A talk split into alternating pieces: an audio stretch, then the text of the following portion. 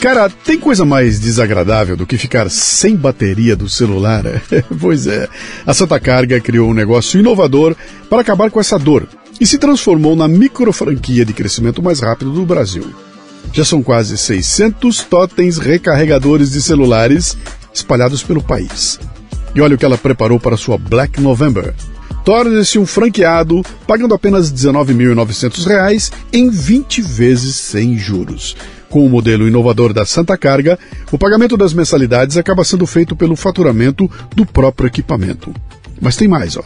Ouvintes do Café Brasil e Leadercast têm um bônus especial de mil reais, tornando a Black November Santa Carga ainda mais irresistível.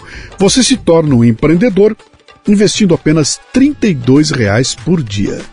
Siga o caminho de muitos empreendedores de sucesso que já alcançam com suas franquias ganhos de mais de 8 mil reais por mês por totem.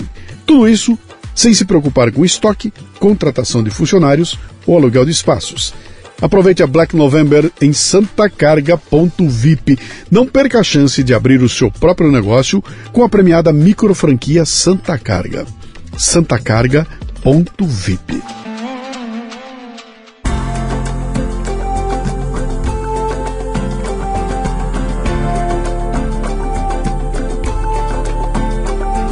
E o Leadercast nesta temporada chega a você com o apoio da Casa Portini. Localizada num bairro no Botafogo, no Rio de Janeiro, a Casa Portini possui uma estrutura de alta qualidade. Aliás, Portini sou eu que falo, né? Eles lá eles falam assim, é, é Portini. Casa Portini. É uma estrutura de alta qualidade para receber eventos privados ou corporativos num ambiente exclusivo e acolhedor. Treinamentos, reuniões, workshops, jantares e degustações podem acontecer num espaço multiuso. A casa dispõe também de um lindo estúdio de yoga e uma cozinha profissional, perfeita para aulas práticas e produção de vídeos. Visite o Instagram, arroba Casa Portini. Se escreve Casa Porcini com C.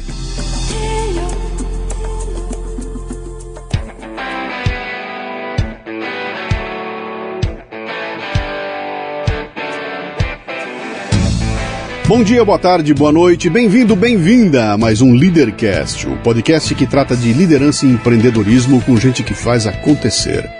No episódio de hoje temos Ralph Germer, que é CEO e fundador da Pag Brasil.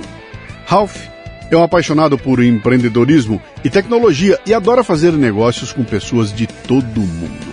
Formado em engenharia e administração de empresas, passou a carreira em funções internacionais na indústria da tecnologia criou a Pag Brasil, uma fintech brasileira líder no processamento de pagamentos no Brasil para empresas de e-commerce de médio e grande porte em todo o mundo. Uma conversa fascinante sobre a Alemanha dos tempos da queda do muro e de como a percepção de uma dor leva à criação de uma solução revolucionária e a uma empresa bem-sucedida, calcada em tecnologia e na atenção aos clientes. Muito bem, mais um Leadercast. Eu sempre começo dizendo como é que o meu convidado chegou aqui. Chegou através da Camila, que já trouxe outros convidados quando trabalhava numa empresa de comunicação e agora está no marketing da empresa de onde veio meu convidado aqui, né? Você que está interessado em indicar alguém para o Leadercast, escreva para leadercast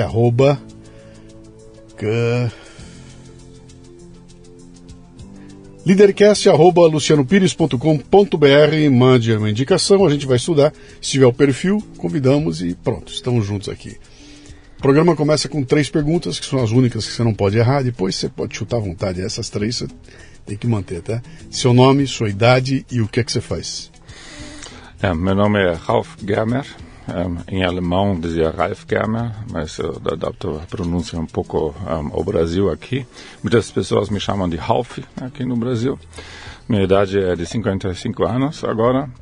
E o que, que, eu faço? Eu sou empreendedor e sou CEO e cofundador da Pag Brasil, uma empresa de pagamentos digitais, de tecnologia de pagamentos digitais, que nasceu em 2010 um, e agora uma das um, principais um, empresas de pagamentos digitais do país. Opa, vai ter assunto para a gente aqui.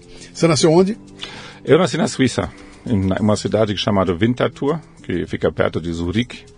E meus pais são alemães, né? E isso é uma coisa diferente entre a Europa e no Brasil, né? No uhum. Brasil, você pega a naturalidade do país onde você nasce, né? até nas Américas inteiras, em todos os países da América um, do Norte e do Sul. Mas na Europa não é assim, né? Que os pais te dão a nacionalidade. Então, eu nasci na Suíça, mas não tenho a nacionalidade suíça, tenho a nacionalidade alemã. Cara, e... eu não sabia que era assim. É, é na Europa é assim, quer dizer, é assim. qualquer é. país da Europa, qualquer país da você Europa. tem a nacionalidade dos seus pais. Isso. Isso. E não, e não importa onde você nasceu, um, você sempre fica com a nacionalidade um, do seu país, uh, do país dos seus pais, né? Não sabia disso, interessante. Um, e morei lá, até tenho uma, uma história de contar em relação a isso, né? Quando eu tinha 20 anos, eu tinha uma namorada né, que tinha nascido, passaporte alemão, alemão um, mas ela tinha nascido na Argentina. Daí a gente viajou juntos através de Foz do Iguaçu, entramos na Argentina, pegamos um trem e fomos até Buenos Aires. Ficamos um tempo em Buenos Aires. Você passou pelo Brasil? É, isso, pelo Brasil, pelo Brasil, sim, sim, de, viajamos de sim. ônibus eh, de São Paulo para Foz do Iguaçu, ficamos lá conhecendo Foz do Iguaçu e continuamos de trem de eh, Foz do Iguaçu para Buenos Aires. E aí em Buenos Aires ficamos uma semana, dez dias, alguma coisa assim, e depois a gente queria conhecer Montevideo, né, passar para o Uruguai e de, depois voltar pelo Uruguai para o Brasil. Só que quando a gente um, tentou sair um, da Argentina, né, um, os, os, a Polícia Federal lá da, da, Argentina olhou o passaporte da minha namorada e viu, ah, ela nasceu na Argentina. Ela, e perguntaram, olha, cadê a permissão dos seus pais para você sair da, você poder sair da Argentina, né? Ela tinha, acho que 19 anos nessa uhum. época. E na Argentina só pode sair, não sei se ainda é assim, mas só podia sair do país com autorização dos pais, um, se com menos de 21 anos é preciso autorização. Né? Então ela falou, mas não, eu não sou, não, não sou argentina, eu sou alemã. Veja meu passaporte, passaporte alemão, não é passaporte um, argentino. Não, não, não. Aqui diz nascida em Buenos Aires e você é argentina, assim você é argentina, você não pode sair sem autorização dos seus pais. E daí a gente ficou com pânico, né? O que, que a gente faz agora? Não era assim, não tinha, não existia e-mail, essas coisas que existem Sim. hoje, né? Então a gente, o que, que a gente faz agora? O pai dela estava trabalhando em São Paulo, como a gente vai sair da Argentina, né? Daí a gente foi para a embaixada alemã e perguntaram, o que, que a gente faz agora, né? Como a gente faz para sair do país? Eles falaram, olha, é assim, não podemos fazer nada, mas olha, inoficialmente vou te dar uma dica voltam para Foz do Iguaçu, lá não tem tanto controle, eles provavelmente vão deixar você sair do, uh, da Argentina. E é isso que fizemos e conseguimos sair. Voltaram e cruzaram de, pela, pela... Sim, voltamos o mesmo caminho e uhum. não conhecemos Montevideo e, e o Uruguai, né? Que conheci muito mais tarde, sei lá, uns, uns 10 anos atrás. É. Você tem irmãos? Eu tenho dois irmãos. Tenho uma, um irmão mais novo, dois anos mais novo, e uma irmã. Uhum. Um, é, e os dois, minha, meu irmão mora em Portugal, em Braga, em Portugal. E minha irmã mora perto de Berlim, Alemanha. Pais, a família está espalhada, né? Sim. Você, o que, que seu pai e sua mãe faziam? Olha, você, você me falou antes né, que trabalhou no setor automotivo, automotivo, automotivo né? Meu pai também trabalhava na Bosch, na empresa, ah, Bosch. alemã Bosch, né? E quando nós éramos adolescentes, né, meu pai tinha a oportunidade de ser transferido para o Brasil, né, para ser um, o diretor da divisão de autorrádios uhum. e antenas para carros, né, que nessa época um, ainda existia. E ele aceitou, né? Também a gente estava de acordo e fomos nessa aventura, né? A gente se mudou do nada. Eu nunca tinha, bom, nasci na Suíça, mas é, nunca tinha saído da Alemanha para morar em outro país, né? E fomos do nada para o Brasil. Né? Com que, que idade você tinha? Um, é, eu tinha 20 anos quando. Não, não, na verdade não. 17 anos quando eu saí um, da, da Alemanha. Ah, então, então e foi, um, foi um, claro, foi um choque cultural. Eu imagino. Você vieram para São Paulo? São Paulo, São Campinas, Paulo. São, não, São Paulo. São, São Paulo. Paulo. A gente morou em São Paulo porque a divisão do meu pai estava em Tatuapé. Né? Entendi, entendi. Tinha fábrica lá, mas a fábrica principal estava em Manaus. Caramba, e, e foi, foi, um choque, né? A primeira, sabe as primeiras três palavras, duas palavras que eu aprendi em, em português? Não faço ideia. Não tem. Não tem. Sabe por quê? por quê? Porque foi durante a época do Sarney, é, do plano cruzado, né, que ele congelou todos os preços Sim. do consumidor, mas não um, os preços do, do, da cadeia de suministro. Né? Então, as lojas, não tinha mais nada para vender nas Sim. lojas. Né? O supermercado estava vazio, o açougue estava fechado, né? e nós tínhamos acabado de chegar no Brasil. E é, quem brasileiro que conhecia e tinha, sabia como funcionavam as coisas no Brasil, Sim. não tinha problema, né? Porque ele ligava para o açougue, um, pagava um ágio e pela porta de trás comprava a sua carne. Mas a gente não, não tinha, não sabia como funcionavam essas coisas, né? Então, Imagina, gente... Chaco, vocês vêm de uma economia totalmente estabilizada, né? Sim. Cara, e cai aqui num plano Sarney. Sim. Cara, sim, pra quem tá, a, a, molecada que tá nos ouvindo aqui agora não sabe do que você está falando, tá? Não. Tem, tem uma garotada aqui que não tem ideia. Mas o plano Sarney, nós chegamos a picos de mais de 80% de inflação ao mês. Teve um mês que deu mais de 80%, dava inflação de 3 mil por cento ao ano. Então era uma loucura. O pessoal ficava na, na, no mercado com a maquininha de preço e trocava o preço dos produtos duas, três vezes por dia. O pessoal recebia o salário, tinha gente que ficava esperando a esposa do lado de fora, o sujeito recebia o salário, passava para a mulher, ela corria no mercado para comprar tudo, porque à noite estaria tudo muito mais caro, né?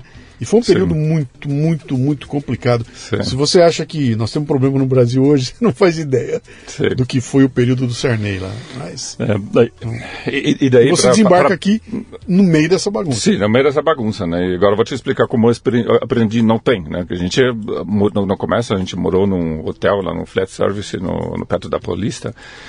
E a gente ia para almoçar e para jantar num restaurante, né? Um, e daí um, a, gente, não, a gente não falava português, a gente não sabia o que estava escrito lá no, no cardápio, né? o que, que eram Sim. as coisas que tinham no prato, né? Então a gente simplesmente apontava em alguma coisa assim aleatória um, e, e essa resposta era não tem. Né? A gente apontava em outro não tem, em outro não tem, em outro não tem, em outro não tem. E, tipo, até a gente chegar numa coisa que os caras, os garçons não diziam para a gente o que tinha, né? A gente tinha, ah, isso tem, tá? Então a gente aprendia dia, né? E assim a gente aprendeu, a primeira coisa que a gente aprendeu era não tem. E daí, um, é, os brasileiros são muito criativos, né? Os brasileiros sabem resolver qualquer problema, né? E então os restaurantes também, olha, notaram que não, não funciona bem o negócio, não tendo muitos pratos, né? E subir os preços era proibido, não tinha multa alta, né? Então eh, também não dava para vender esses preços baixos e não dava para aumentar. O que, que a gente faz, né? Então a gente tinha um restaurante um, lá na Rua Augusta que a gente gostava muito, a gente ia lá, nosso preferido, né? E com o tempo a gente começou a aprender, né? Quais eram os pratos, né? A gente não entendia português muito bem, mas sabíamos, ah, este prato era uma carne, esse prato era uma peixe. E a gente começou a ter nossos pratos preferidos porque tínhamos provado quase tudo. E daí, um, um dia a gente chega no restaurante e todos os nomes dos pratos mudaram e os preços também. e a gente, que agora? Né? E os pratos? Né? E a gente não sabia dizer os nomes dos pratos, né? porque a gente só aprendeu visualmente o que, que era. Então a gente fica, o que, que a gente faz agora? A gente tem que começar tudo de novo. Né? Uhum. Daí a gente, ah tá, outra vez apontou e veio uma coisa, ah, mas esse prato a gente conhece é igual como antes. Então eles eram criativos, né? mudaram todos os nomes dos, dos pratos, colocaram outros preços, mas os pratos por detrás da, era, era, a mesma coisa. era a mesma coisa. Né?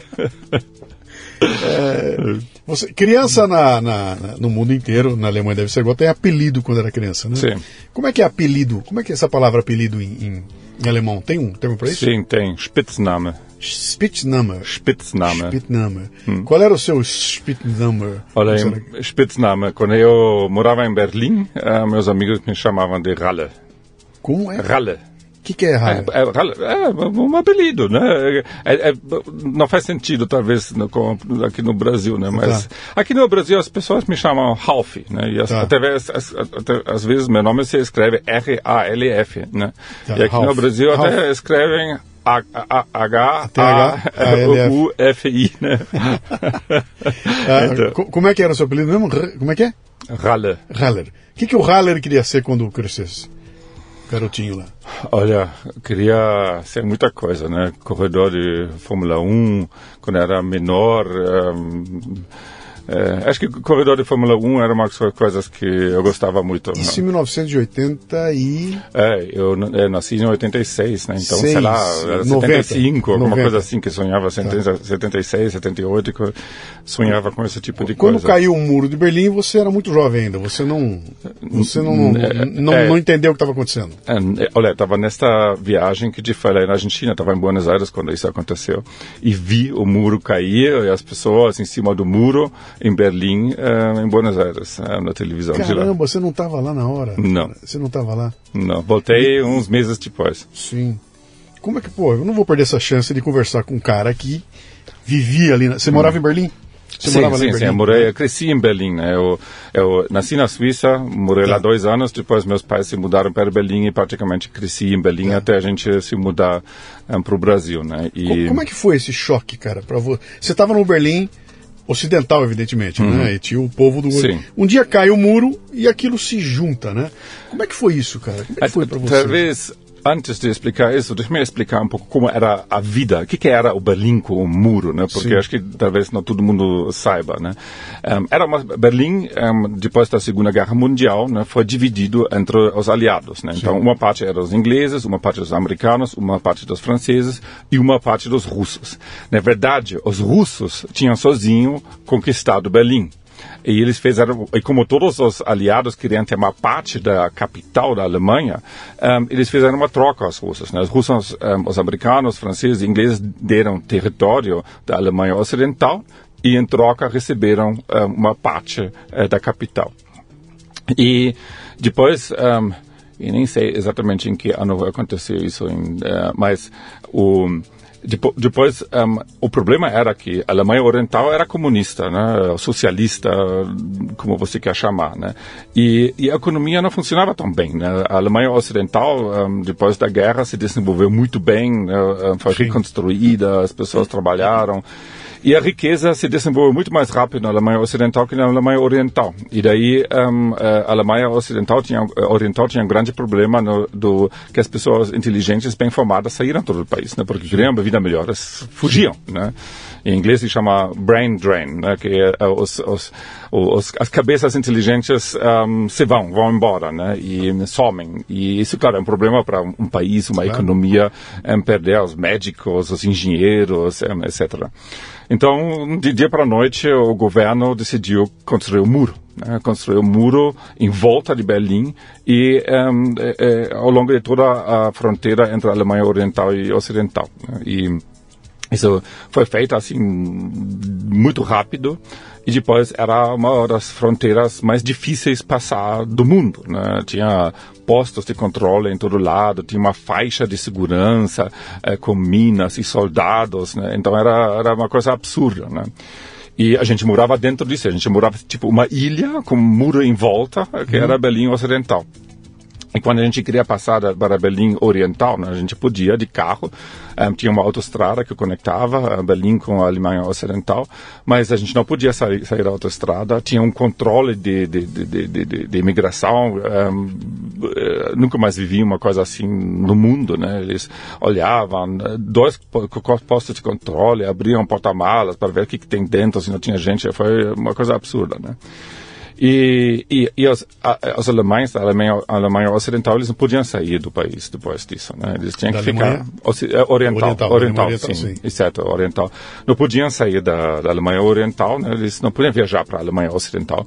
É, só pessoas, assim, aposentadas, mais velhas, um, onde não tinha muito risco de eles fugirem Quer e não dizer, voltarem. Quando eles meteram o um muro ali, eles cortaram famílias no meio.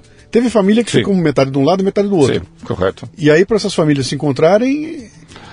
os alemães ocidentais, não, onde eu morava, Sim. podiam viajar para a Alemanha Oriental, mas não ao contrário. Ao contrário, não podia. Então você podia ir, você podia visitar seus amigos lá do outro sim, lado. Sim, sim. Tá. A gente, por sorte, a gente não teve familiares na Alemanha um, Oriental, né? Uhum. Um, é, é, a gente não teve, então, só, só muito remotos, né? Assim, primos da minha mãe, é, mas muito remotos. Então a gente, a gente não, minha família não sentia muito isso, né? Sim.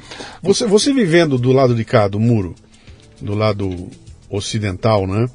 Eh, como é que era a conversa de vocês? Tinham o povo do outro lado do muro? Era um outro povo? Ou vocês sabiam? Eram alemães como vocês?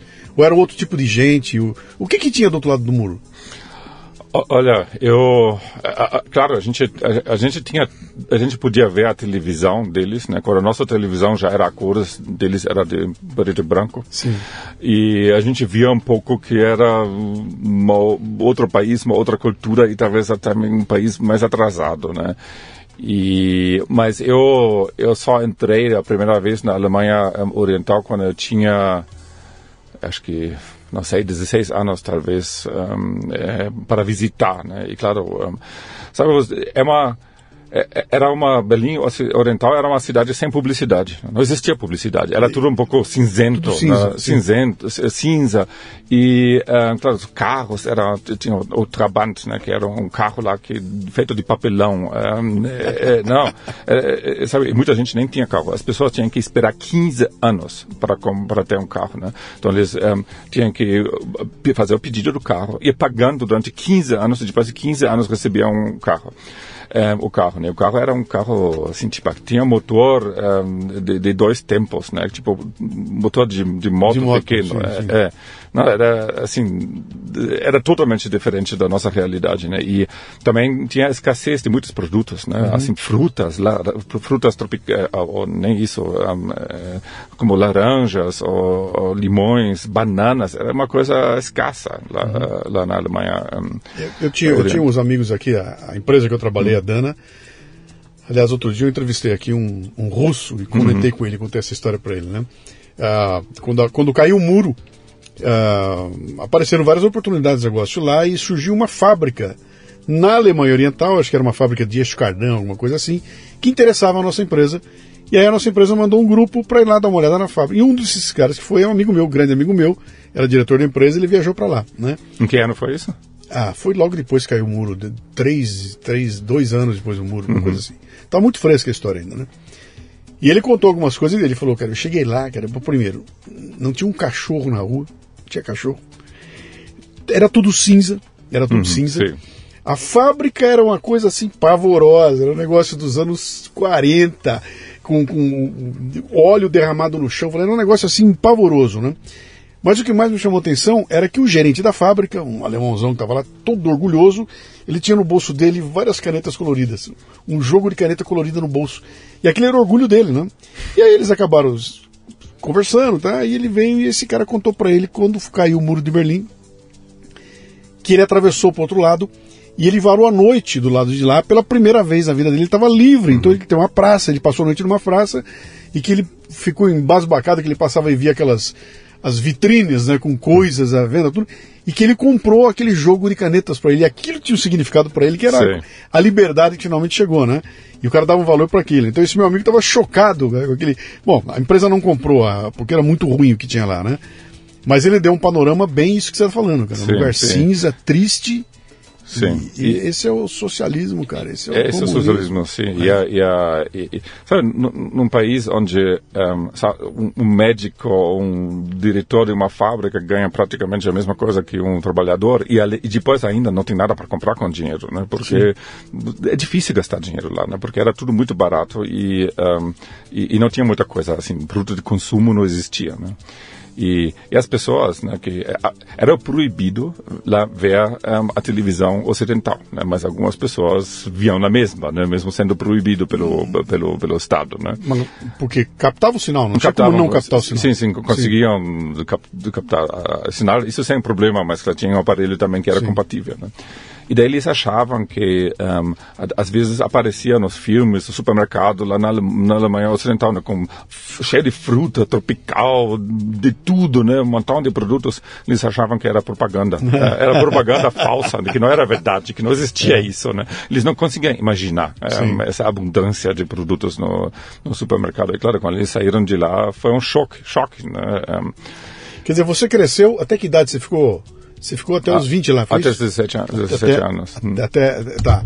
E me fala uma coisa aqui. É, você teve a oportunidade então de ver a, a, o capitalismo funcionando uhum. vizinho de um sistema que que não é não é o capitalismo, um sistema uhum. completamente fechado onde não há livre mercado, né? Sim. Quer dizer, você viu os dois, muito jovem ainda, né? Sim. E ali você começou, você entendeu o que, que era uhum. o que, que era bom, o que, que era ruim para você ali, né?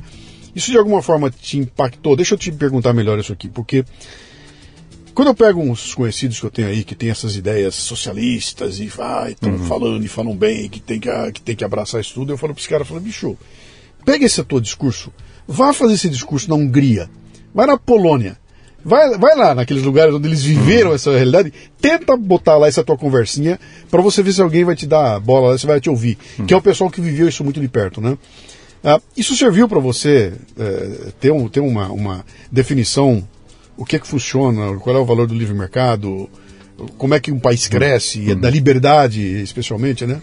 Acho que tem dois aspectos aqui, né? Um é a liberdade política e a outra a liberdade econômica. Né? E na, é, o pior é, de tudo é, era a falta de liberdade política. Né? Era um Estado autoritário, Sim. opressivo e as pessoas não tinham liberdade. Né? É, não podiam fazer, não podiam dizer o que pensavam, não podiam fazer o que quiser. Só existia um partido que tinha que um, é, é, votar. Quem não, é, quando os pais não eram membros do partido, né, tinham desvantagens. Era muito difícil ou impossível entrar na faculdade. Né? Eu tenho um amigo que, por exemplo, um, que ele, o, pai dele era padre, né? E um, ele não, ele, e era uma família que não era muito de acordo com a política e o partido, não estava no partido e tudo, né? E ele não conseguiu entrar na faculdade. A única coisa que ele conseguiu estudar era teologia. Hoje ele é desenvolvedor de software, né? Mas ele não podia. Sim. O único curso universitário que ele podia fazer é, é teologia. Então ele estudou teologia.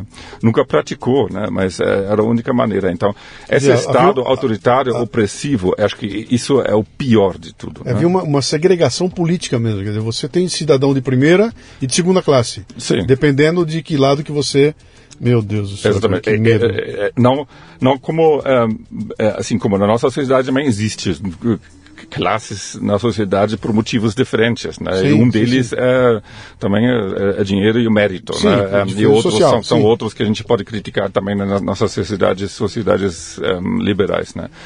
Um, então, esse, esse aspecto, lá no, no, no, aspecto social, né, tem vantagens e desvantagens, né? Claro, você não podia comprar o que quiser, você tinha escassez um, em, em muitas coisas, né? Mas também tinha os valores mudam na sociedade, né? Que na uhum. nossa sociedade um, capitalista, né?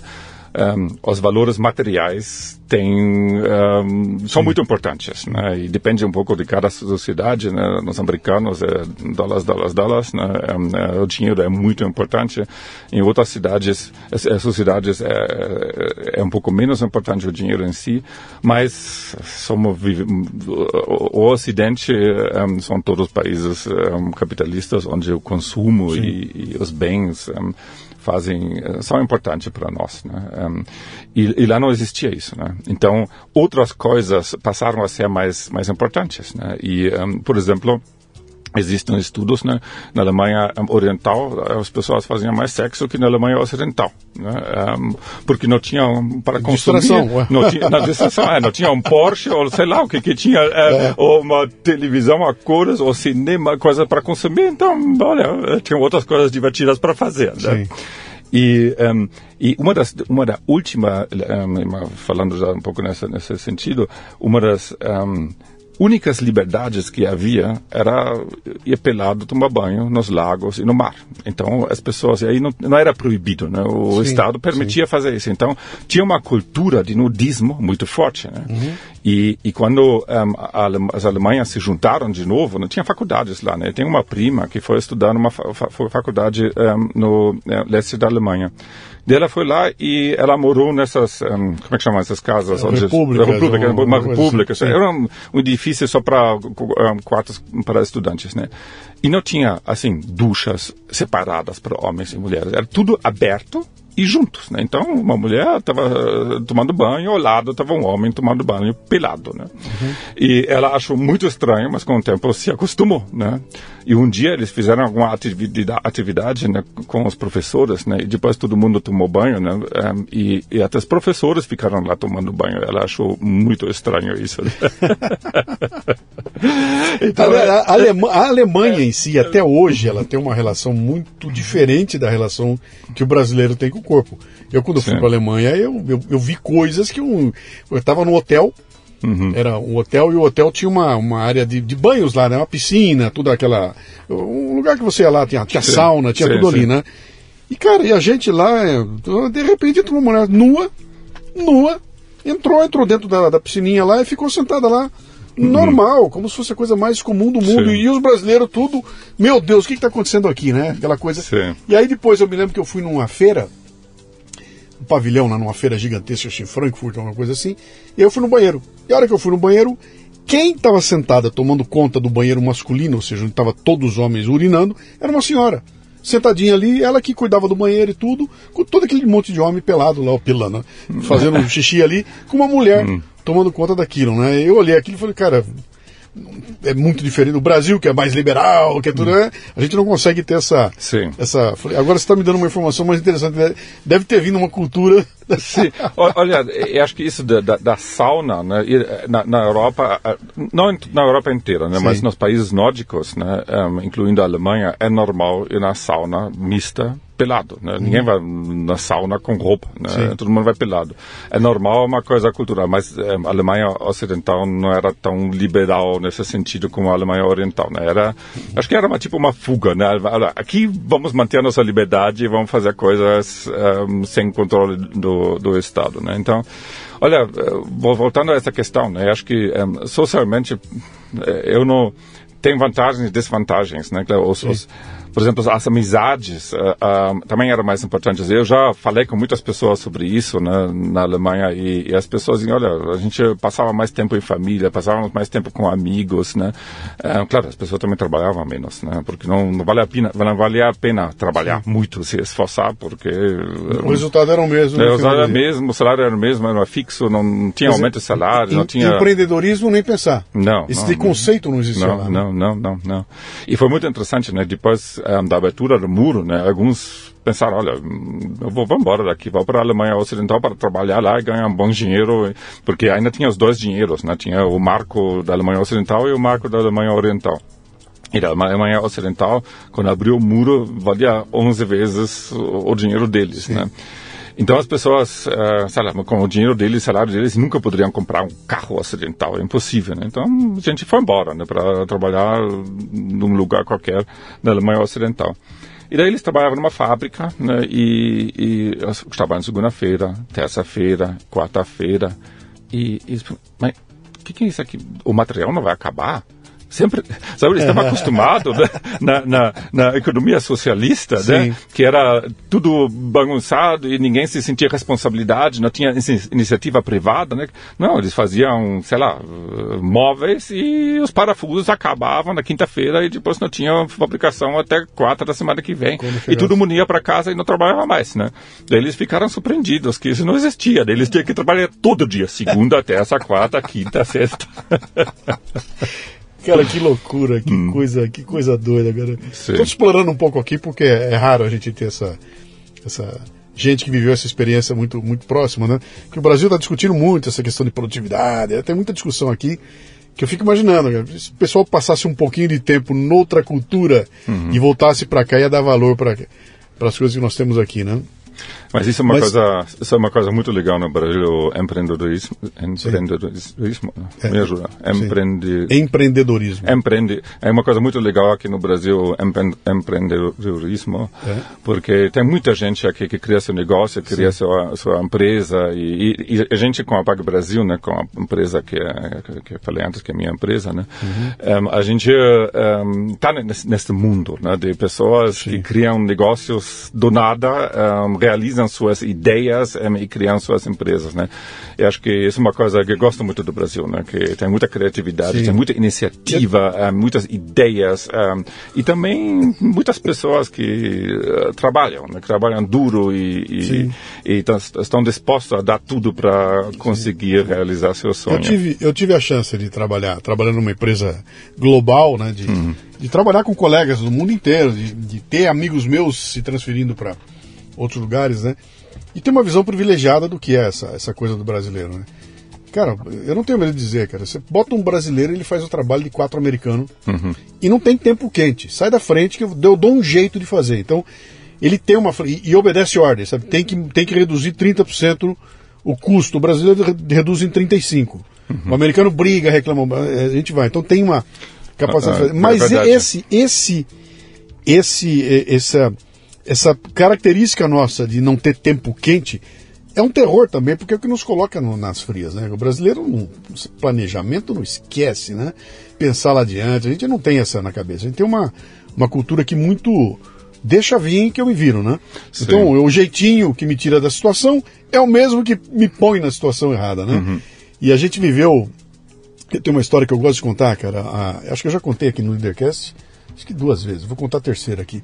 A gente uma vez entrou numa concorrência com a Volkswagen. Uhum. A Volkswagen ia, ia, estava produzindo o Gol e havia um conceito novo no mundo que era o conceito modular. Então, em vez de você uhum. vender um produto, você vendia um módulo montado, né? E nós tínhamos um módulo bem grande lá, então tinha toda a parte de suspensão, era um módulo bem representativo no preço do carro, né? E havia uma concorrência para isso. E a gente entrou na concorrência com mais três ou quatro empresas estavam concorrendo. E se nós ganhássemos, né, se a Volkswagen falar, legal, tá aqui o pedido, nós teríamos assim 90 dias para entregar o Job One. Job One é o primeiro produto entregue para eles lá, né? Só que nesses 90 dias tinha que construir a fábrica para poder entregar. Evidentemente, essa fábrica era uma montadora, não era a fábrica do produto uhum. em si. Mas teria que tirar do zero, né? Mas ninguém podia se mexer, porque enquanto eu não ganhasse o pedido, não, não, não Sim, tinha sentido. Claro, Bom, faz, faz, sentido o investimento. Né? A gente ganha o pedido. Ganhamos o pedido e aí foi aquela loucura. Porque isso era um projeto mundial, né? Cara, os americanos vieram aqui, pra, quando olharam, falei, bicho, impossível! Não tem como entregar esse Job One em 90 dias e 100 dias, né? E a gente, deixa com a gente. E aí fomos lá para Taubaté, pertinho da fábrica da Volkswagen, e tinha um lugar lá que era de, sei lá, de, de, de era, uma, era, uma, fábrica, eu não me lembro do que, que era, farinha, alguma coisa assim. A gente pegou aquele lugar, remodelou, ficou bom. Na, na prazo exato estava entregue o Job One. Uhum, eu acredito. Para a Volkswagen. E aí, pô, fizemos a inauguração da, da fábrica, pô, os americanos vieram. Eu me lembro da apresentação, os americanos. Cara, mas a fábrica tá um brinco, que beleza, pô, vocês conseguiram, que maravilha. Deixa eu ver o budget. Que budget? Deixa eu ver o projeto. Que projeto, cara? Não era para fazer?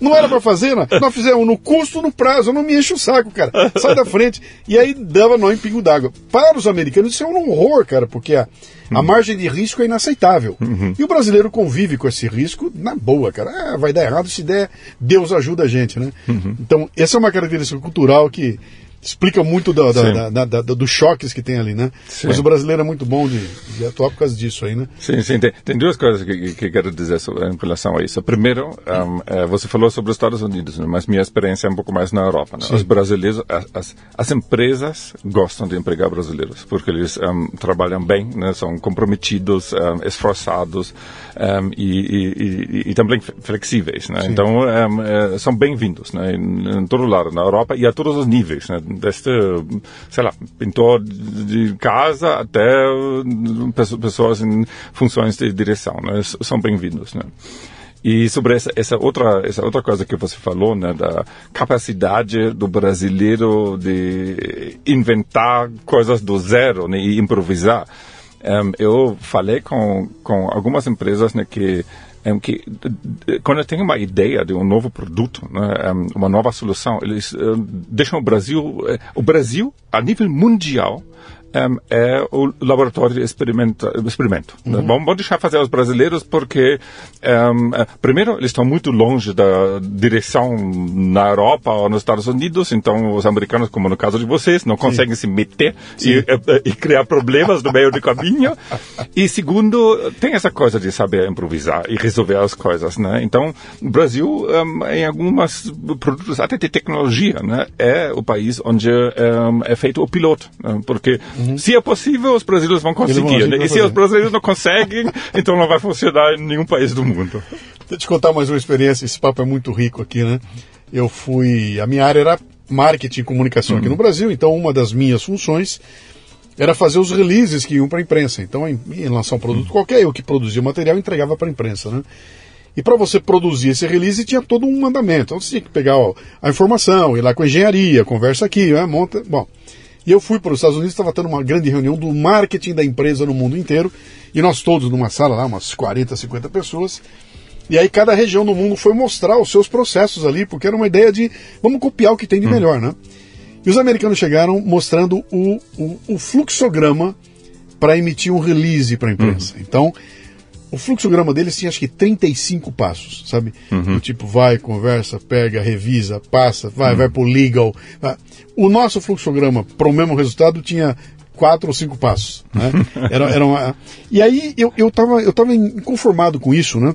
Porque ah, eu olhava para aquilo e falava, cara, mas para que tanta, tantos passos? Depois é que eu fui entender qual era o lance lá. Nossa, nossa capacidade de lidar com o risco é muito maior que a deles. Então, o, o processo deles era muito mais o processo de garantir que se desse uma cagada, o sujeito lá na ponta não seria o, o culpado. Sim. Ele, ele dividiu a responsabilidade com tanta gente. Sim, que não dá para culpar todo E mundo. conosco não, cara. Vem cá, o release está pronto. Passou no jurídico. Que jurídico, cara? Manda bala. Eu me garanto aqui. Se der errado, me mandam embora, entendeu? Sim. Então, essa- isso fazia uma diferença brutal. Ou seja, a gente tinha uma equipe muito menor, um custo muito menor, produzindo muito mais do que eles faziam lá. Mas eles faziam, levavam muito mais tempo, com muito mais segurança. Quando saía, estava todo mundo garantido. Aqui estava todo mundo com o pescoço na, na, na, na- na- na guilhotina ali, né? Mas isso era muito engraçado. Vem cá, deixa eu, deixa eu vir para a tua, a tua vinda ao Brasil. Você chegou no Brasil com 20 anos, você estava formado, você É, se com formou? 17 anos. Com 17. Então você cursou aqui a universidade, você fez aqui uma... Não, não, eu fiz, eu, estudei, eu terminei o colégio, né, tive que repetir um, meio ano por causa da diferença do, do, do começo do ano um, é, é, escolar. E terminei o colégio alemão brasileiro, que eh, eram 13 anos, né, no brasileiro são só 11 anos, eram só 11 anos nessa época. E, e depois voltei para a Alemanha para fazer faculdade na Alemanha. Eu estudei engenharia e economia. Era um curso combinado das duas coisas, né? E na engenharia um, aprendi engenharia eletrônica, mecânica e informática. Então era um pouco de tudo, ou seja, eu posso me meter em qualquer conversa, tanto de economia, de marketing, de, de engenharia de eletrônica, mas não sei nada assim muito profundamente. Né?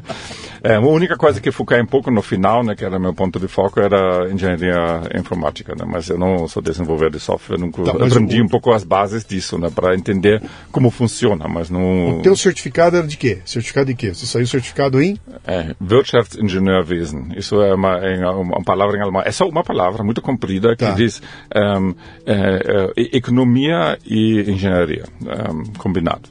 Pô, que interessante. E é um nível técnico isso, não é um nível superior. Não, não, é um, um curso superior. É um sim. curso superior. Pô, que interessante isso. Sim, sim. E você chegou com esse diploma no Brasil, disposto a fazer o que aqui? Não, não, não. Depois, depois de terminar o curso, eu, eu, eu trabalhei na Alemanha numa empresa que era um, uma empresa, uma distribuidora de produtos de informática, né? E trabalhei lá 11 anos quase, né? E isso foi, assim, onde aprendi tudo, né?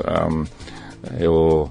Na verdade, no final da faculdade ainda trabalhei numa empresa que fazia circuitos impressos, mas era uma empresa que só trabalhava na Alemanha, tinha os clientes todos na Alemanha e não... Eles até eles falaram, olha, Ralf, aqui você um, é, sa- de ter saído da faculdade, você começa a assumir uma responsabilidade, tem a possibilidade de se desenvolver de- daqui a uns anos ser o gerente geral, o diretor geral desta divisão da empresa, né?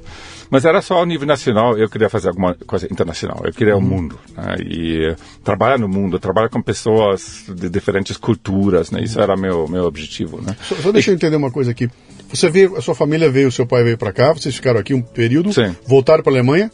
Sim, eu voltei primeiro. Eu vol- voltei Você sozinho, voltou? voltei sozinho. Meu pai ainda ficou aqui trabalhando mais um ano e meio. Meu irmão também ficou, minha irmã também. Tá. E quando que você vem de volta para o Brasil para se estabelecer aqui de novo? É, em maio. De que ano? Ah, desse ano.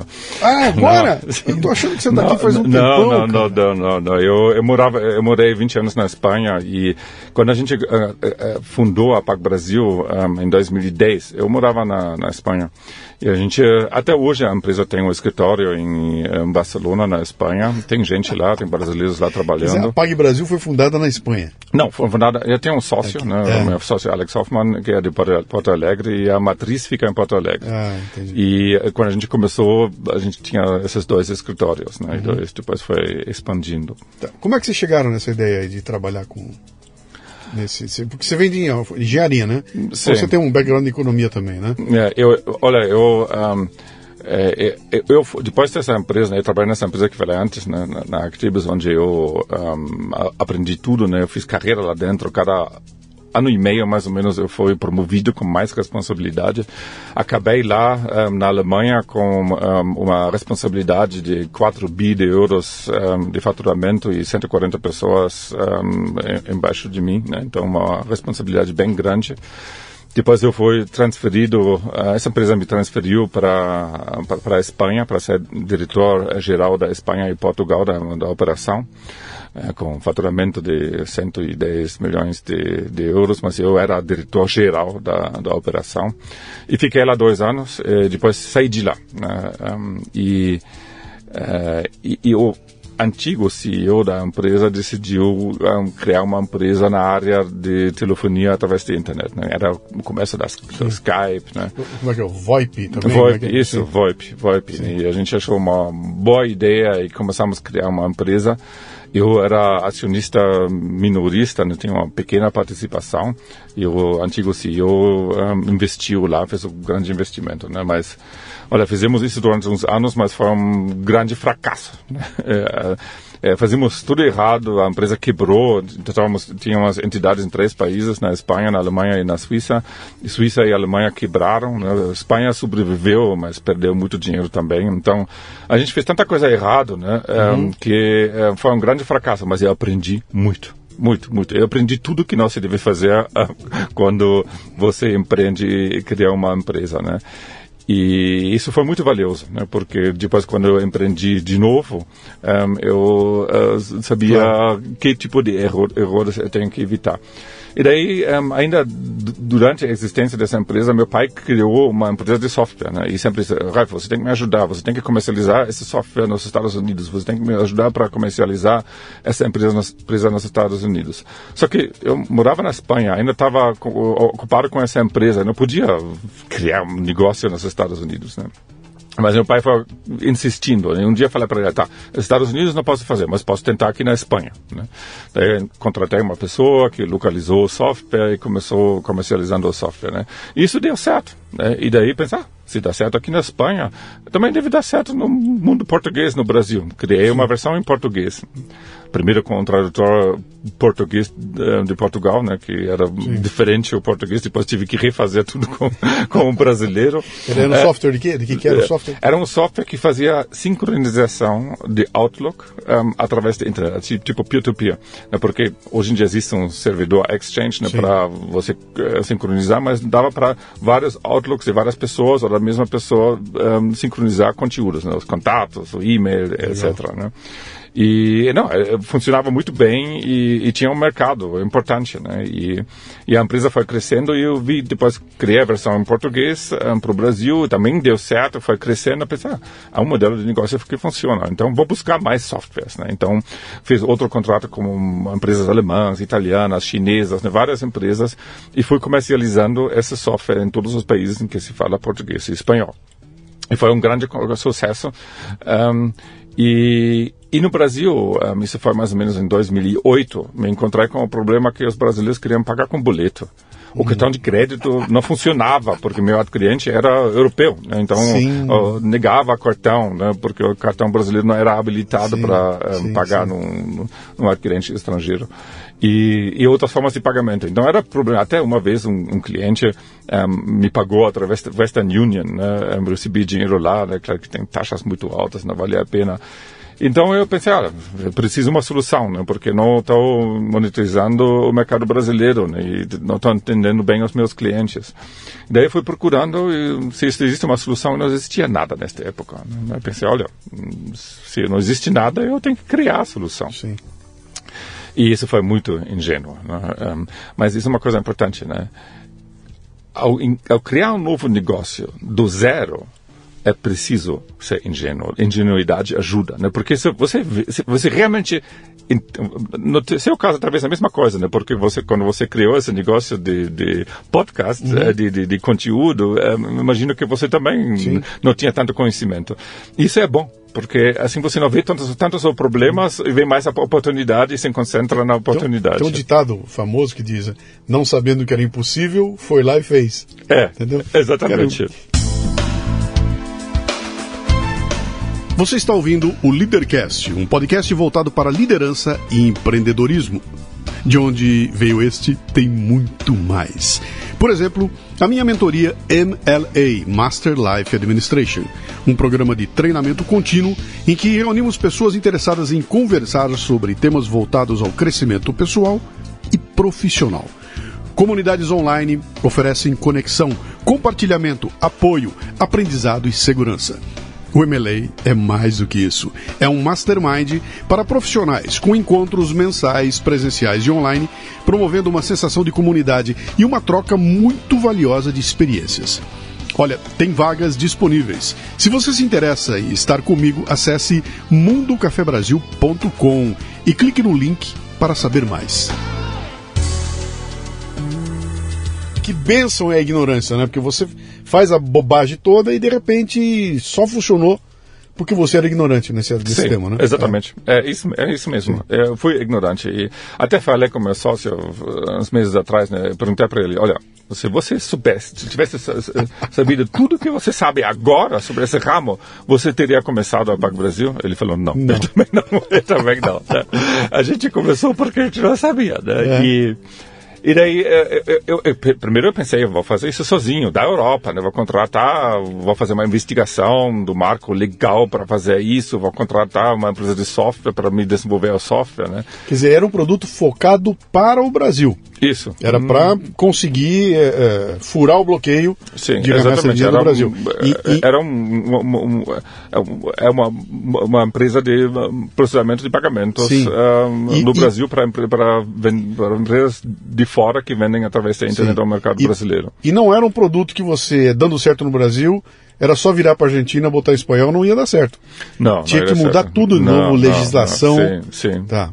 E você também chegando no mercado grande no Brasil para isso. Sim, Quer claro. dizer, é- nasceu isso da, da- a tua dificuldade de fazer negócios com os brasileiros para aquele software que você tinha, te levou a criar um modelo que ia servir para qualquer pessoa que fizesse negócio com brasileiro no mundo. Sim, co- correto, correto. Para a Banco Brasil até hoje foca só no mercado brasileiro. Uhum. Um, a gente não processa pagamentos na Argentina ou em outros países, só Tá. no, no Brasil. Mas a gente tem lojistas do mundo inteiro que vendem de fora ao mercado brasileiro. Né? E claro, também a maioria dos lojistas são brasileiros mesmo que vendem dentro do Brasil. Né? Mas tem empresas de produtos físicos, um, produ- produtos digitais, serviços que vendem da Ásia, da Europa, dos Estados Unidos ao mercado brasileiro. E a gente processa o pagamento, um, faz a conversão da moeda através de um banco de câmbio manda dinheiro para fora em dólares. Então isso isso foi um negócio no início, né? E isso foi a ideia veio para atender um, a demanda da minha empresa. Né? E um dia o meu sócio Alex, né? Ele um, tem uma empresa que chama Silicon Action, que já nesta época era a maior revenda de software online no Brasil. E ele tinha criado seu um, gateway de pagamento ele mesmo, né? Porque quando ele começou em 96 não existia nada, não existiam soluções, né? Então nem a nível nacional.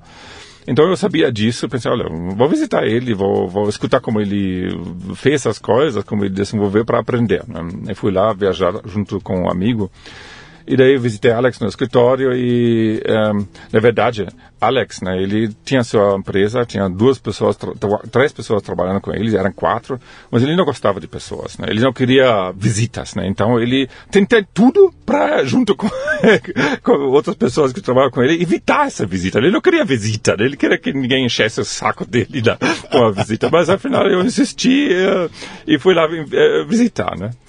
Mas daí, quando eu estive lá no escritório dele, né, eh, ele mostrou tudo como funcionava, como fazia tudo com muito entusiasmo.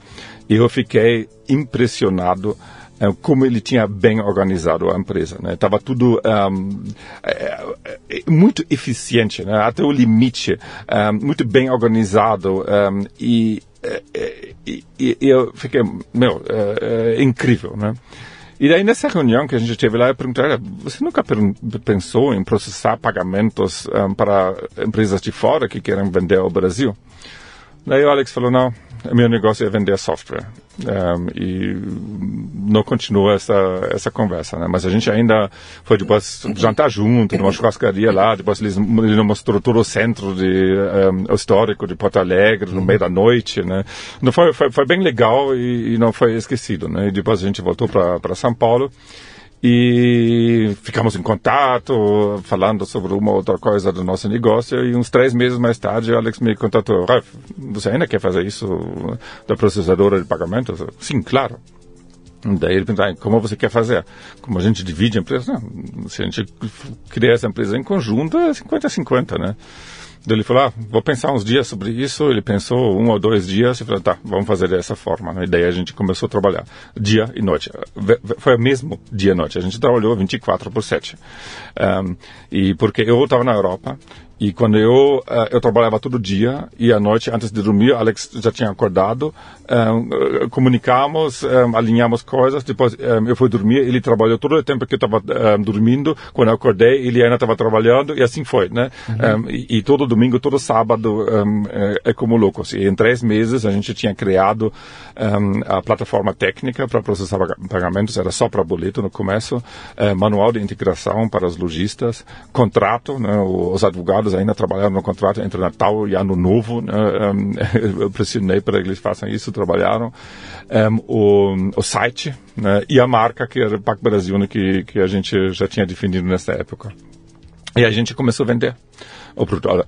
Minha responsabilidade, e até hoje é a mesma, é vendas e marketing na empresa. Então, o máximo, sou o máximo responsável de vendas e marketing. E Alex, de tecnologia e operações. Outros departamentos, como recursos humanos, finanças, legal, a gente divide. Né?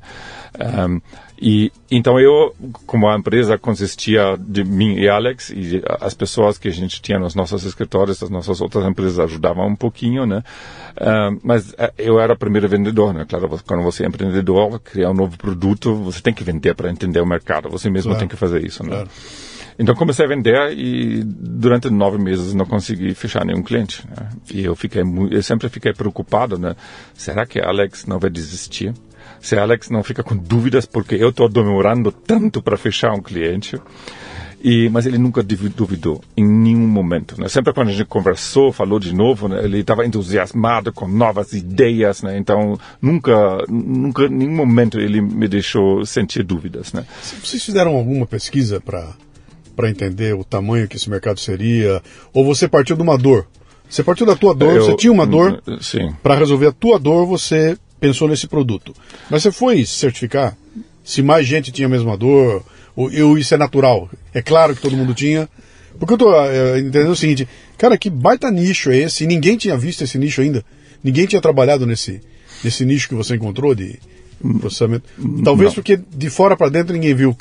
Sim. Ninguém de fora olhou de, de fora para dentro, ninguém viu, ninguém. As pessoas não sabiam que no Brasil existiam cartões de crédito que só, só eram habilitadas para uso dentro do Brasil. Um, até hoje ninguém sabe.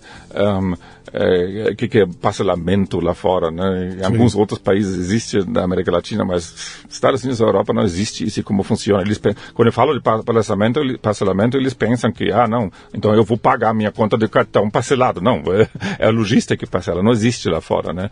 E até hoje, eu tive agora, um, essa semana, né, na, na, na, segunda e terça, um, voltei ontem de manhã, um, no, na Money 2020 em Las Vegas, que é a maior evento de pagamentos do mundo, né? uma conferência com 15 mil pessoas. E tem gente lá, o Pix é bem conhecido nessa, nessa indústria, né? mas tem gente que nunca ouviu falar né? da, da, indústria no Pix. Né? E, e, então, as coisas que acontecem no Brasil lá fora não são, são muito conhecidas, né? Então, é normal que ninguém viu, né? E dentro do Brasil, é, também era sei lá, não, não, tinha muitas ofertas e eh, as empresas estavam mais concentradas eh, dentro do Brasil. Né? E depois também tem um tema de regulamentação. Nada era regulamentado. Né? Eh, quando a gente começou, nem as bandeiras Visa, Mastercard eram regulamentadas. Né? Uhum. Emissoras de cartão não eram regulamentadas. Clientes, nada era regulamentado. Não existia legislação nem, nem regulamentação. E isso também nos ajudou, né? Porque quando a gente começou, a gente podia começar a fazer o que quiser, né? Porque não tinha regra, né? Claro, sempre tem riscos no Brasil, porque tem um montão de legislação e se alguém quer interpretar, interpretar de alguma forma, Sim. pode criar problemas, né? Sim. Mas um, ah, a gente teve, teve que se arriscar, né? E hoje em dia é tudo regulamentado, tem legislação, tem um montão de coisas que a gente tem que cumprir, né? É, é bem complexo, né?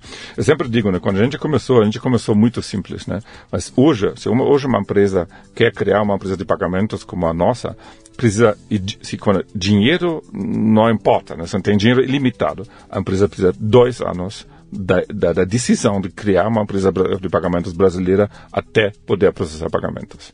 Por causa da burocracia? Bu da... Burocracia, burocracia um, é, também desafios técnicos de criar a software necessária para isso, né? É, é, bem complexo, autorizações, né? É bem complexo, é bem uhum. complexo, bem demorado. Né? Então a gente começou no momento certo, né? A gente, a gente até definiu, né? Várias um, regulamentações que o Banco Central fez para o segmento de pagamentos, nós influenciamos né, diretamente ou através de associações ou através de escritórios de advocacia. A gente entrou, não, isso aqui assim não faz sentido. Até hoje estamos em processos para, para um, influenciar isso para que funcione. Né? E o legal é que o Banco Central brasileiro é muito aberto para isso. Né? Ela escuta todo, todo o mercado e depois toma suas decisões. É, é né? que nós falamos no começo, né? se é para dar um, Sim. se é para resolver o problema. E daqui que nós vamos dar um, dar um jeito, né? Sim. Uh, eu estou ouvindo você falar. Qual é a diferença da tua empresa para um PayPal, para uma Nomad? Esses hum. caras que estão chegando e que eu consigo.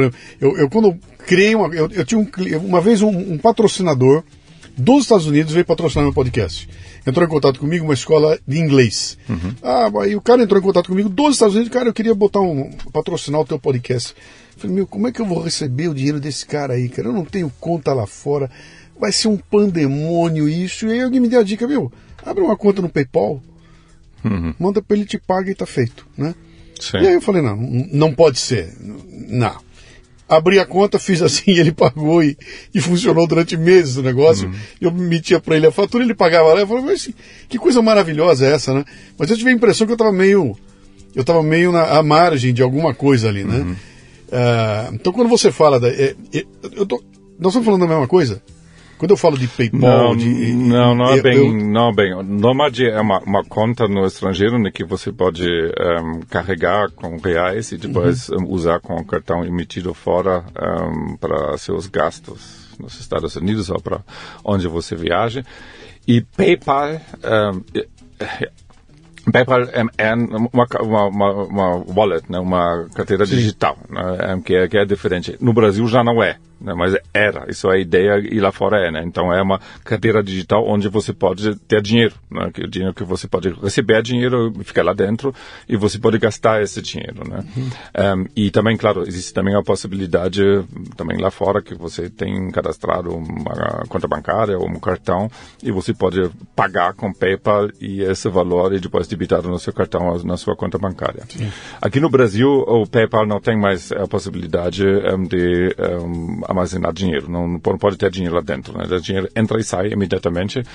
E eu nunca vi uma declaração oficial um, uh, do PayPal sobre isso, mas um, tem a ver com regulamentação. Né? A complexidade um, de, de, compliance né, é tão grande que a empresa provavelmente decidiu de descontinuar essa funcionalidade no Brasil.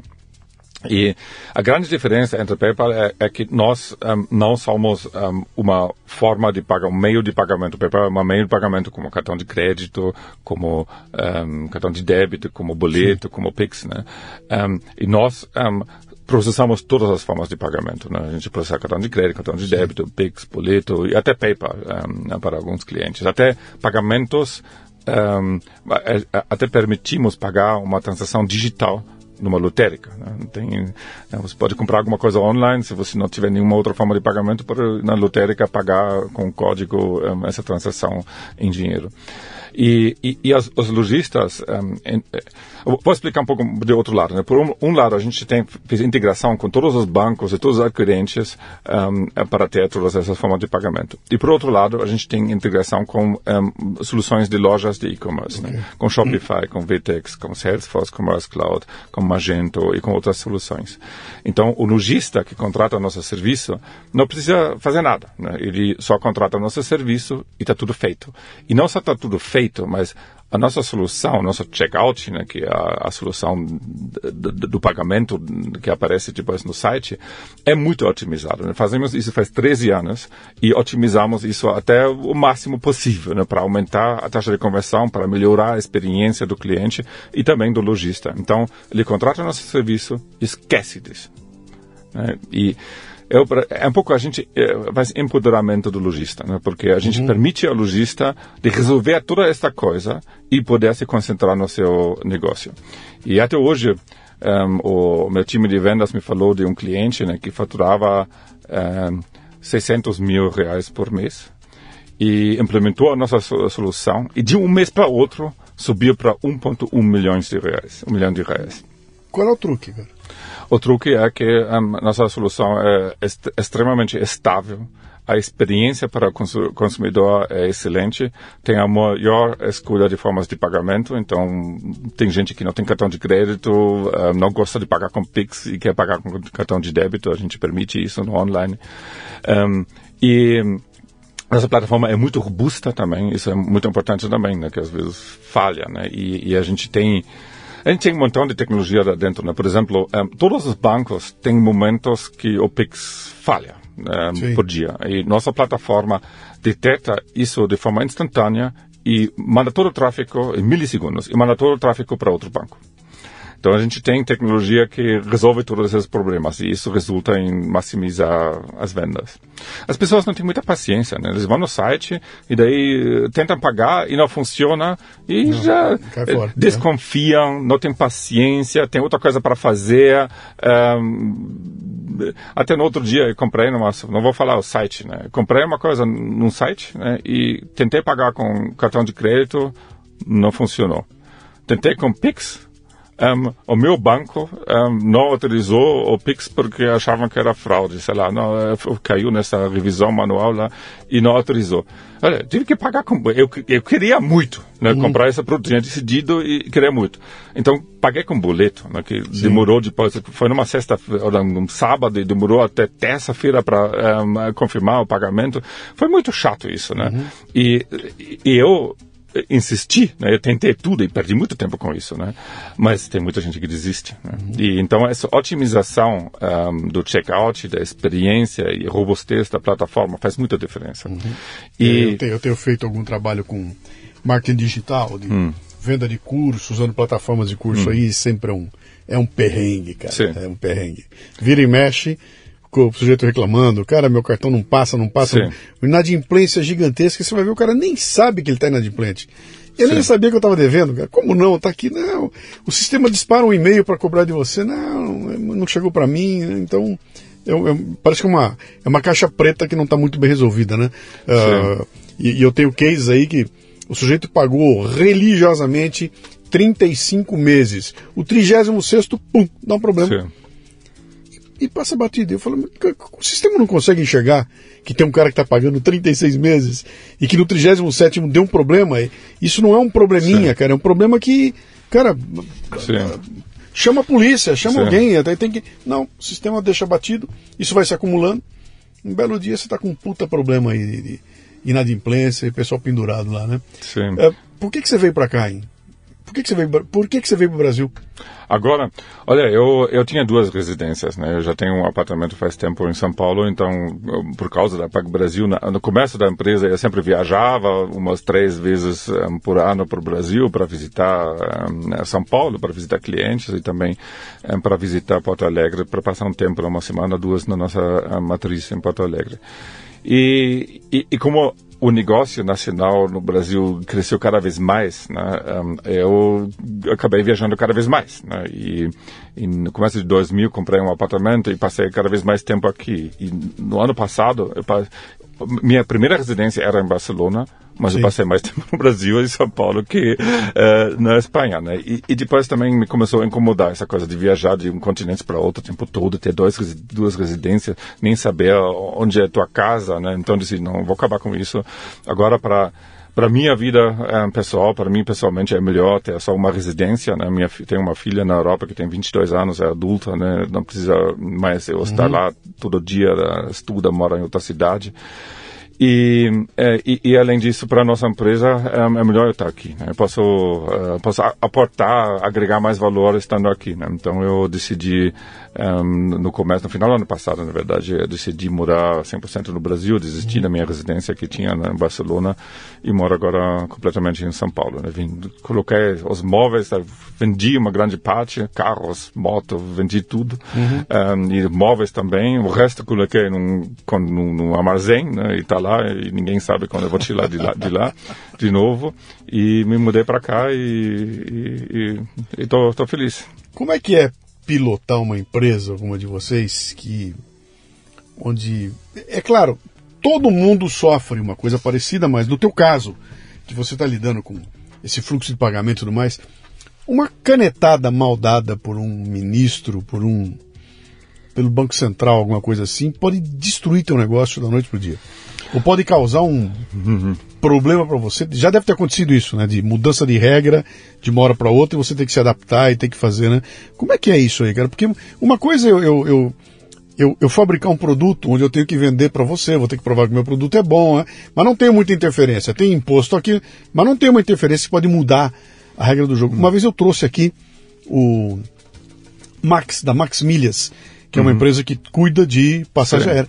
E eu fiz a pergunta para ele, falei, cara, você está num tipo de negócio, cara, que uma canetada acaba com o teu negócio do dia para noite. Termina o negócio, porque uhum. muda uma regra de uma forma tão brutal que o teu sistema Sim. Tem que ser refeito, né? Isso é, é, isso, é isso? é, uma muito boa pergunta. Isso é muito boa pergunta e, e especialmente um, em base disso que eu expliquei antes, né? Que quando a gente começou não existia legislação nenhuma, não existia regulamentação, né? E, e depois, quando começou, eu me lembro, isso foi, acho que novembro de 2013, né, foi, um, é, é, foi aprovada a legislação que um, regula nosso, no, nosso negócio, né? Mas só estava a legislação. E a legislação não é muito específica, né? Em, em base dessa legislação, foi definido que o Banco Central seria o regulador e o Sim. regulador tinha que definir os detalhes, né? Sim. Por exemplo, qual é o capital que uma empresa de pagamentos tem que ter. O que, que é uma, qual, que tipo de entidade, que atividade define uma empresa, uma instituição de pagamentos, né? Isso tudo não estava um, é, definido, né? E a gente não sabia se seria um milhão de reais que a gente talvez poderia organizar e de, se fosse 10, a gente já não, talvez nem poderia mais continu, continuar né, com a empresa, né? Então, é, é, e tinha outras coisas, né, que um, é, regulamentações internacionais das bandeiras um, que um, não eram bem compatíveis com a situação aqui no Brasil, né? Por exemplo, no quando gente, as, as, regulamentações da Visa, Mastercard, especialmente, não permitem fazer negócio cross-border, ou seja, processar pagamentos para uma loja que está fora do Brasil. Sim. Né? E e, e, e, claro, mas isso, isso eles não uh, permitem, porque, por exemplo, as taxas de processamento de cartão na Europa são muito mais baratas que nos Estados Unidos. Então, eles querem evitar que um lojista americano use um processador europeu um, para um, reduzir as taxas, né? Um, mas no Brasil não faz muito sentido, porque é um país, um país com as mais altas taxas do mundo. Sim. Mas a é a regulamentação, né? E, e, e, isso significava um risco. Né? Hoje em dia, é, por legislação, é permitido. Né? E as, os regulamentos das bandeiras também foram adaptados, os regulamentos brasileiros foram adaptados para que isso seja um, é, permitido. Mas no começo era um grande risco para nós. Né? Uhum. Então, Sabe, a gente fala muitas vezes da legislação, de todas as leis, né? Para a economia é muito, muito importante ter legislação e regulamentação, né? Hoje, a gente tem uma situação que eh, a gente sabe o que, que a gente pode fazer e o que, que a gente não pode fazer e como a gente deve fazer as coisas, né? Isso é muito bom, isso é muito bom. Nos dá segurança jurídica claro. um, e, e, e, e, dá estabilidade um, a, a todos os nossos negócios. E também evita que entrem empresas que fazem criam negócios um, fraudulentos uhum. e estragam todo o mercado. Né? Empresas que, sei lá, vendem tudo mais barato, um, prestam serviço um, cobrando quase nada, mas sabendo que não vão sobreviver, mas vão desaparecer um dia com Sim. todo o dinheiro dos lojistas. Né? Mas isso tudo já não permite a legislação, né? Tem muitos mecanismos que evitam isso um, em toda a cadeia e, e é, é, impossível, nada é impossível, né? Já claro. Vemos bancos americanos gigantes quebrando, né?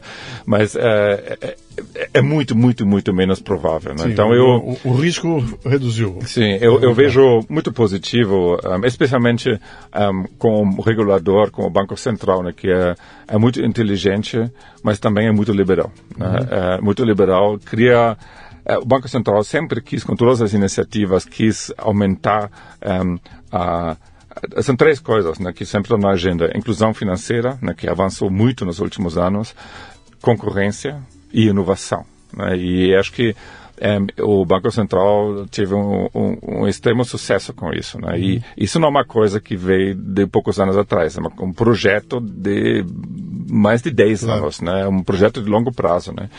E foi bem interessante, né? Eu tive agora nessa conferência na Money 2020, que falei antes nos Estados Unidos, no começo dessa semana. Como é que chama? Money, Money 2020. Money um, dinheiro 2020. Tá, tá. Né? E, e é, é, o, eu falei com pessoas, como americanos, com europeus, com pessoas no segmento da Nigéria, um, da, da, de países asiáticos, né? E eu cheguei à conclusão que um, o Brasil com o Pix é hoje o país mais avançado em pagamentos em tempo real, né? real-time payments uhum. em inglês, né? Um, e, e as, no setor, eh, na indústria de pagamentos, se diz que pagamentos em tempo real é o futuro dos pagamentos. Uhum.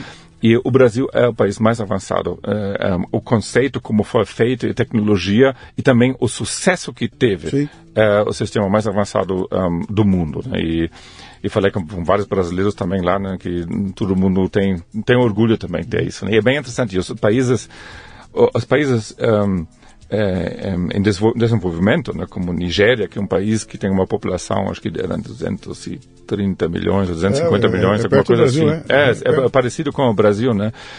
também tem muita inovação lá, né? Com soluções de blockchain e, e tem muita inovação nos países, é, ou países asiáticos em desenvolvimento também, né? E os Estados Unidos e Europa se movem muito lento. A Europa está ainda um pouco mais avançada, né? Uhum. E existe na Europa, existe faz bastante tempo pagamentos em tempo real. Só que tem um custo, né? Você faz um Pix para você de um centavo ou de um milhão. Não tem custo zero, né? Um, ainda, na Europa ainda, tem custo. Ainda. É? Ainda tem. Ainda, não, acho que vai continuar. acho, acho que vai continuar. Vem cá, o pessoal de site de aposta não foi procurar vocês, não? Os sites de aposta? É, olha, isso, isso um, sim, a gente conversa com empresas de, de site de aposta, né, que é uma coisa que agora finalmente vai ser uh, regulado, né, que não é, era primeiro era proibido, né, tudo que era uh, jogo de azar era proibido, né, e site de aposta também era proibido. Depois saiu a legislação que permitiu um, uh, é, atuação de sites de aposta é, no Brasil e tem várias hum, empresas que mas, processaram. Mas nenhum, nenhum brasileiro. É tudo feito lá fora, né? É, não, existe, lá de fora para cá. Existem também empresas brasileiras, né? É. Mas, é, mas a maioria das empresas são de fora, né? Uhum. Até uh, as fundadas por brasileiros estão lá fora, né? E e, e, mas nós somos, nós, nós, sempre nos posicionamos um, no mercado assim conservador, um mercado conservador, né? A gente não não faz nada de, de alto risco, a gente não conteúdo adulto, por exemplo, a gente não processa, a gente não acusa um, doações, né? Um, com uma sessão de uma instituição da ONU, a gente processa, mas o resto a gente não processa, né? Igrejas, coisas assim, a gente fica fora, né? e, e, e é, claro, vendas de produtos ilegais, tudo totalmente claro. A gente tem tudo que tem um cheiro, alguma coisa ilegal, a gente uh, fica longe, né? Por exemplo, ah, é uma empresa que vende, que não vende armas, mas vende uh, uh, acessórios para armas. A gente não, não entra, né? Porque tem um perigo de, de serem feitos também negócios que não são permitidos. Então a gente é muito conservador nesse uhum. sentido. E a mesma coisa com, com tudo que, que era um, é, jogo de azar, né? Bem no começo da empresa, já nos contrataram as maiores empresas de, de jogo de azar, de cassinos do mundo e queriam processar com a gente. A gente sempre recusou tudo, né? Porque é proibido no Brasil, né? e na legislação diz um, quem facilita jogo de azar um, pode ir ah, para cadeia, sim, né? Sim. Eu gosto da minha liberdade. e no, Cara, e no, no, no, agora nos sites de aposta é uma coisa que a gente está olhando, né? porque falta ainda a regulamentação. Né? Estamos, todo mundo está esperando né? e vai sair, né? tem bastante interesse um, do governo um, pela cobrança dos, dos impostos. Mas tem muito isso. dinheiro em jogo, né? Tem, muita, tem muito dinheiro em jogo, né? É, eu entendo que o teu negócio é B2B. Sim, correto. B2B. Eu, correto. eu como indivíduo não tenho, não tenho nada, né? nem chego perto de você. Né? Sim, todos os nossos clientes têm CNPJ. Sim, sim. Uhum.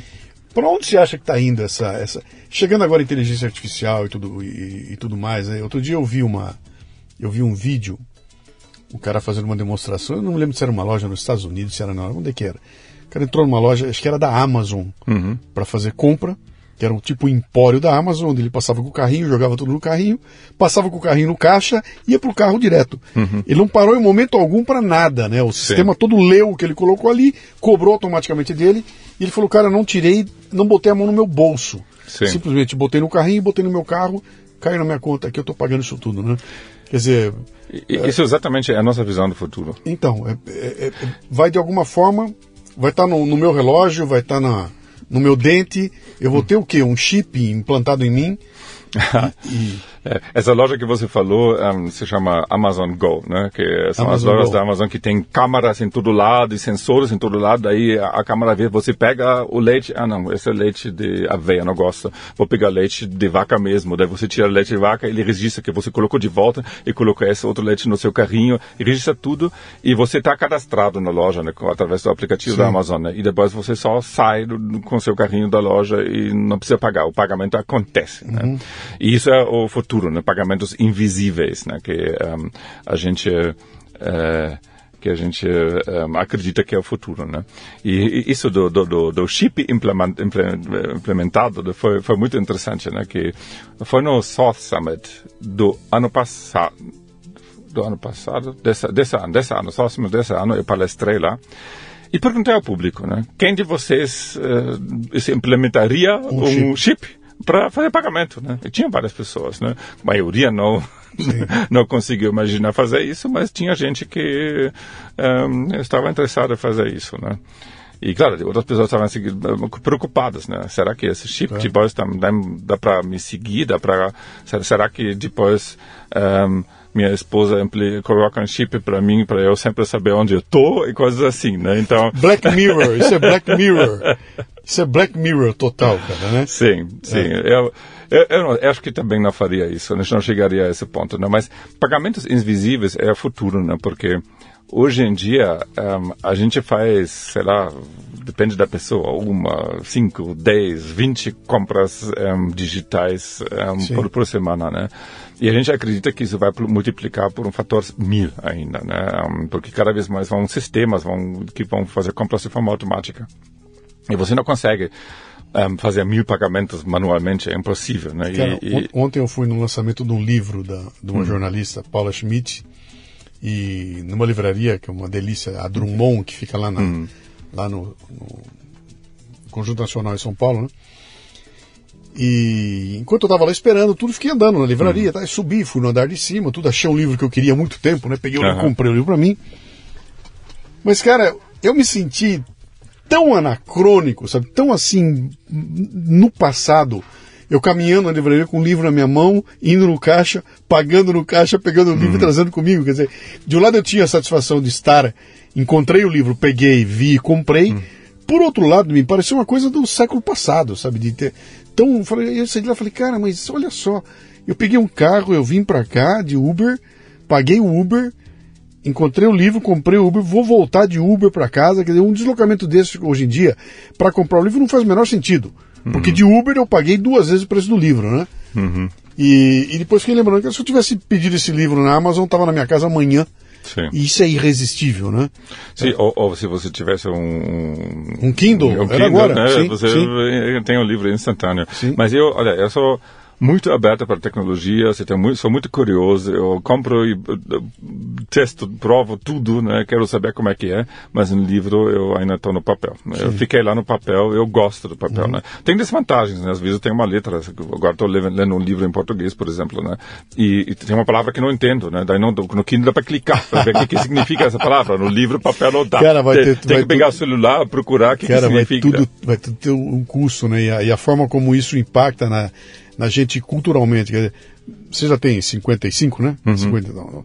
Você é de uma época, assim como eu sou, em que ouvir um novo álbum, o álbum lançado dos Rolling Stones, uhum. era, um, era, um, era um acontecimento, né? Sim. Chegava o álbum, capa colorida, encarte com letras, e tira o disco e põe, ouve o primeiro lado, vira o disco, ouve Sim. o segundo lado. Aquilo era, aquilo era um. Havia todo. Havia aquela sentimento da posse, né? Sim. Eu tenho o disco, o disco é meu, me empresta, eu posso ver.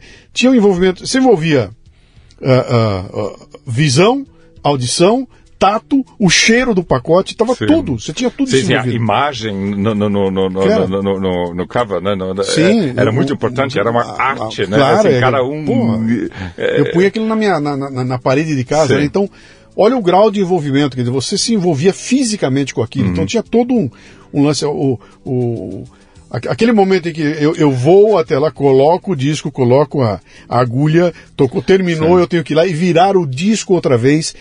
Tinha uma entrega minha em que eu fisicamente eu era exigido para isso, né? Sim, Hoje é um byte, sim, é um byte, que eu não vejo, sim. eu, eu não compro, não chega, não vem para mim, eu pago, mas não tenho. Eu não Uhum. sou o dono daquilo. Aquilo é um byte.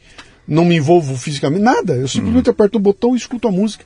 E, e nem compro mais o álbum. Não tem mais sentido eu comprar um álbum com 12 músicas. Eu quero só aquela música. Uhum. Eu compro ela sozinho. Então, isso desmontou completamente essa. Essa, toda toda essa, essa esse ritual que eu tinha que para mim era muito importante e continua sendo até hoje eu tenho Sim. saudade daquela época lá, né por outro lado, é, é- é muito mais prático, é muito mais barato, é muito mais rápido hoje em dia do que era naquela época. Mas eu acho que alguma coisa se perde no meio do caminho. E agora, do que nós estamos falando aqui, a mesma coisa é eu lidar com o dinheiro, né? Eu pegar o dinheiro de papel na minha mão, contar as notinhas. Eu até escrevi um texto essa semana que eu dizia o seguinte aqui, que tinha uma coisa antigamente chamada troco. Troco, né? Eu te dava o dinheiro, você me dava o troco. Então, esse processo meu de te dar o dinheiro e você me dar o troco, enquanto ele estava acontecendo, minha cabeça estava matematicamente trabalhando. Eu precisava calcular o troco. Deixa eu ver qual é o troco, deixa eu ver se você me deu certo, deixa eu contar o dinheiro. Então era o dia inteiro transações e que havia um lado do meu cérebro que era exigido e me a- a- lidava com um centro de inteligência que a matemática sim. propõe, que me ajudava muito a tomar de- decisões lá na frente, cara. Um belo dia eu vou ter que tomar uma decisão complexa e eu vou ter que usar aquela inteligência que o contar dinheiro me ensinou a fazer, né? Com o Pix, cara, acabou. Sim. Não tem troco, não tem matemática nenhuma, cara. É, é direto pra você, aperta o botão, tá feito lá, não se exercita mais essa, essa Sim, matemática, sim. né? E, e, e- pior, né? Você deu exemplo de, eh, um, de, de, de- corrida por aplicativo, né? Sim. Você não faz um pagamento. Você pede o carro e o dinheiro é con- descontado da sua, a não ser que você pague em dinheiro, né? Mas é no carro, né? Mas hum, se você tem um cartão, cartão cadastrado, você não faz, você não faz pagamento. É descontado. E aí E, deixa, e- deixa... e nossa teoria por detrás aí, o, o meu sócio eh, sempre diz isso, ninguém gosta de pagar. A gente tem que fazer o pagamento invisível, né? E, e talvez nem é tão problemático que não seja físico, porque ninguém gosta de pagar. Deixa, deixa isso para trás. Ninguém gosta de dar seu dinheiro, né? Mas- e- mas e- isso que eu ia dizer, o conceito- o ato de pagamento. Mas eu concordo muito contigo, né? Que nesse mundo que cada vez as coisas são mais digitais, né? A coisa que a gente consegue tocar, a coisa física, a coisa eh, real, ehm, é cada vez mais importante, né? Eu noto isso muito quando a gente, ehm, sabe, a gente fala com clientes, nós estamos num negócio digital, né? Nossas, nossos clientes são quase todos lojas ehm, online, ou a gente fala com a parte da empresa da loja online, do e-commerce. E é normal, a gente fala por videoconferência, a gente fala por WhatsApp, manda mensagens, é tudo uma comunicação digitalizada, né?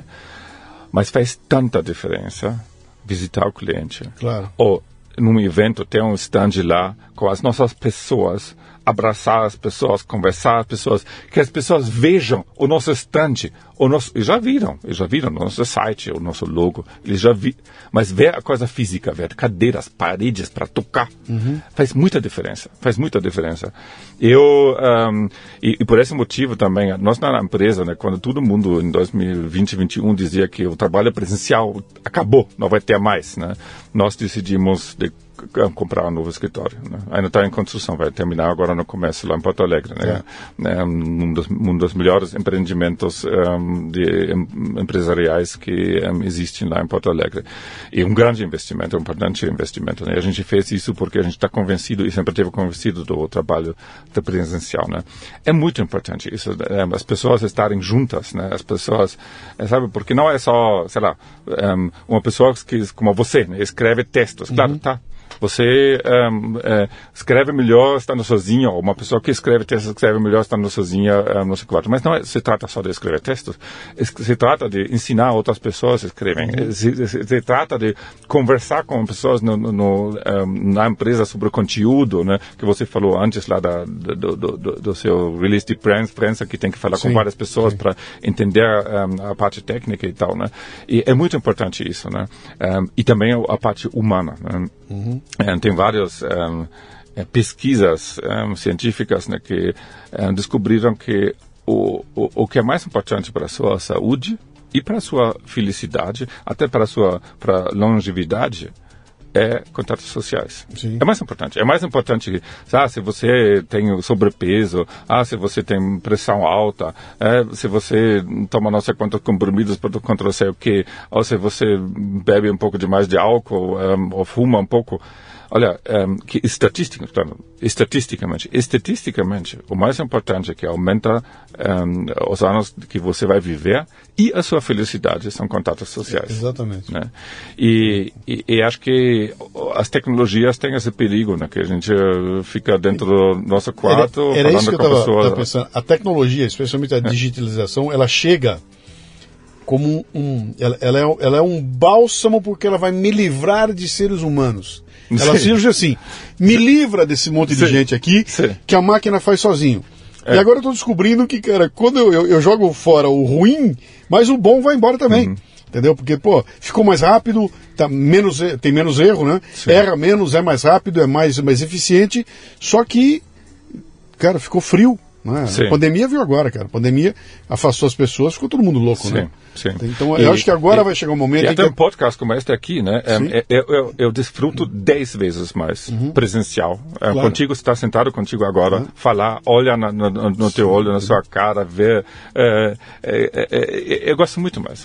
Através uma... Esse podcast aqui tem, tem isso como uhum. padrão. Eu nunca fiz uma gravação que não tivesse alguém na Legal. minha frente, perto, como nós somos pertinho sim, aqui, né? Sim. Faz toda a diferença. Faz toda a diferença, sim. Eu sim. tentar fazer com você online, nós dois com umas duas janelinhas sim. ali, tem mil limitações. Eu, eu, eu, vou conseguir falar com muito mais gente do que hum. eu consigo aqui, porque você teve que vir aqui, né? Sim. Mas isso aqui, cara, e passa pelo microfone, viu? Sim. Nossa hum. energia aqui passa no microfone e acerta quem está ouvindo totalmente, lá. Totalmente. Não tem como não, não, ser, né? Uhum.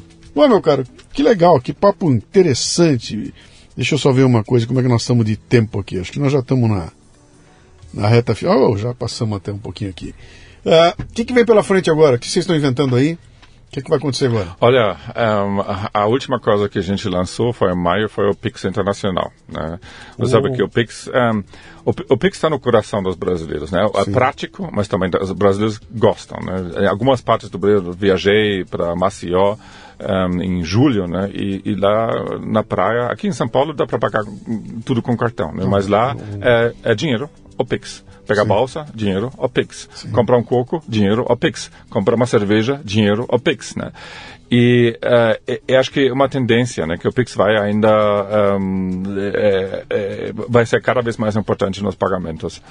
E os brasileiros gostam, se acostumaram, mas quando viajam para fora, hum, de repente tem. tem. que pagar com cartão de crédito, um, que tem um limite, é, que tem esse perigo né, que você falou, que você não tem mais controle, né, porque está um, lá na conta você vê no final do mês Sim. quanto que somou, ainda dando dinheiro fora, tem o câmbio que é só é fechado no momento do fechamento da conta, tem 5,38% de UF, tem um spread de câmbio alto. E, e, e, se você, sei lá, eu sempre dou esse exemplo, né? aí o casal jovem viaja para Nova York e, e, o cara finalmente decide comprar aquele anel para sua namorada, né? E, ah, mas estourou o limite do cartão, não consegue comprar. Mas o cara tem dinheiro, tem dinheiro na poupança, né? Com Pix ele poderia comprar, com cartão de crédito no limite não consegue comprar.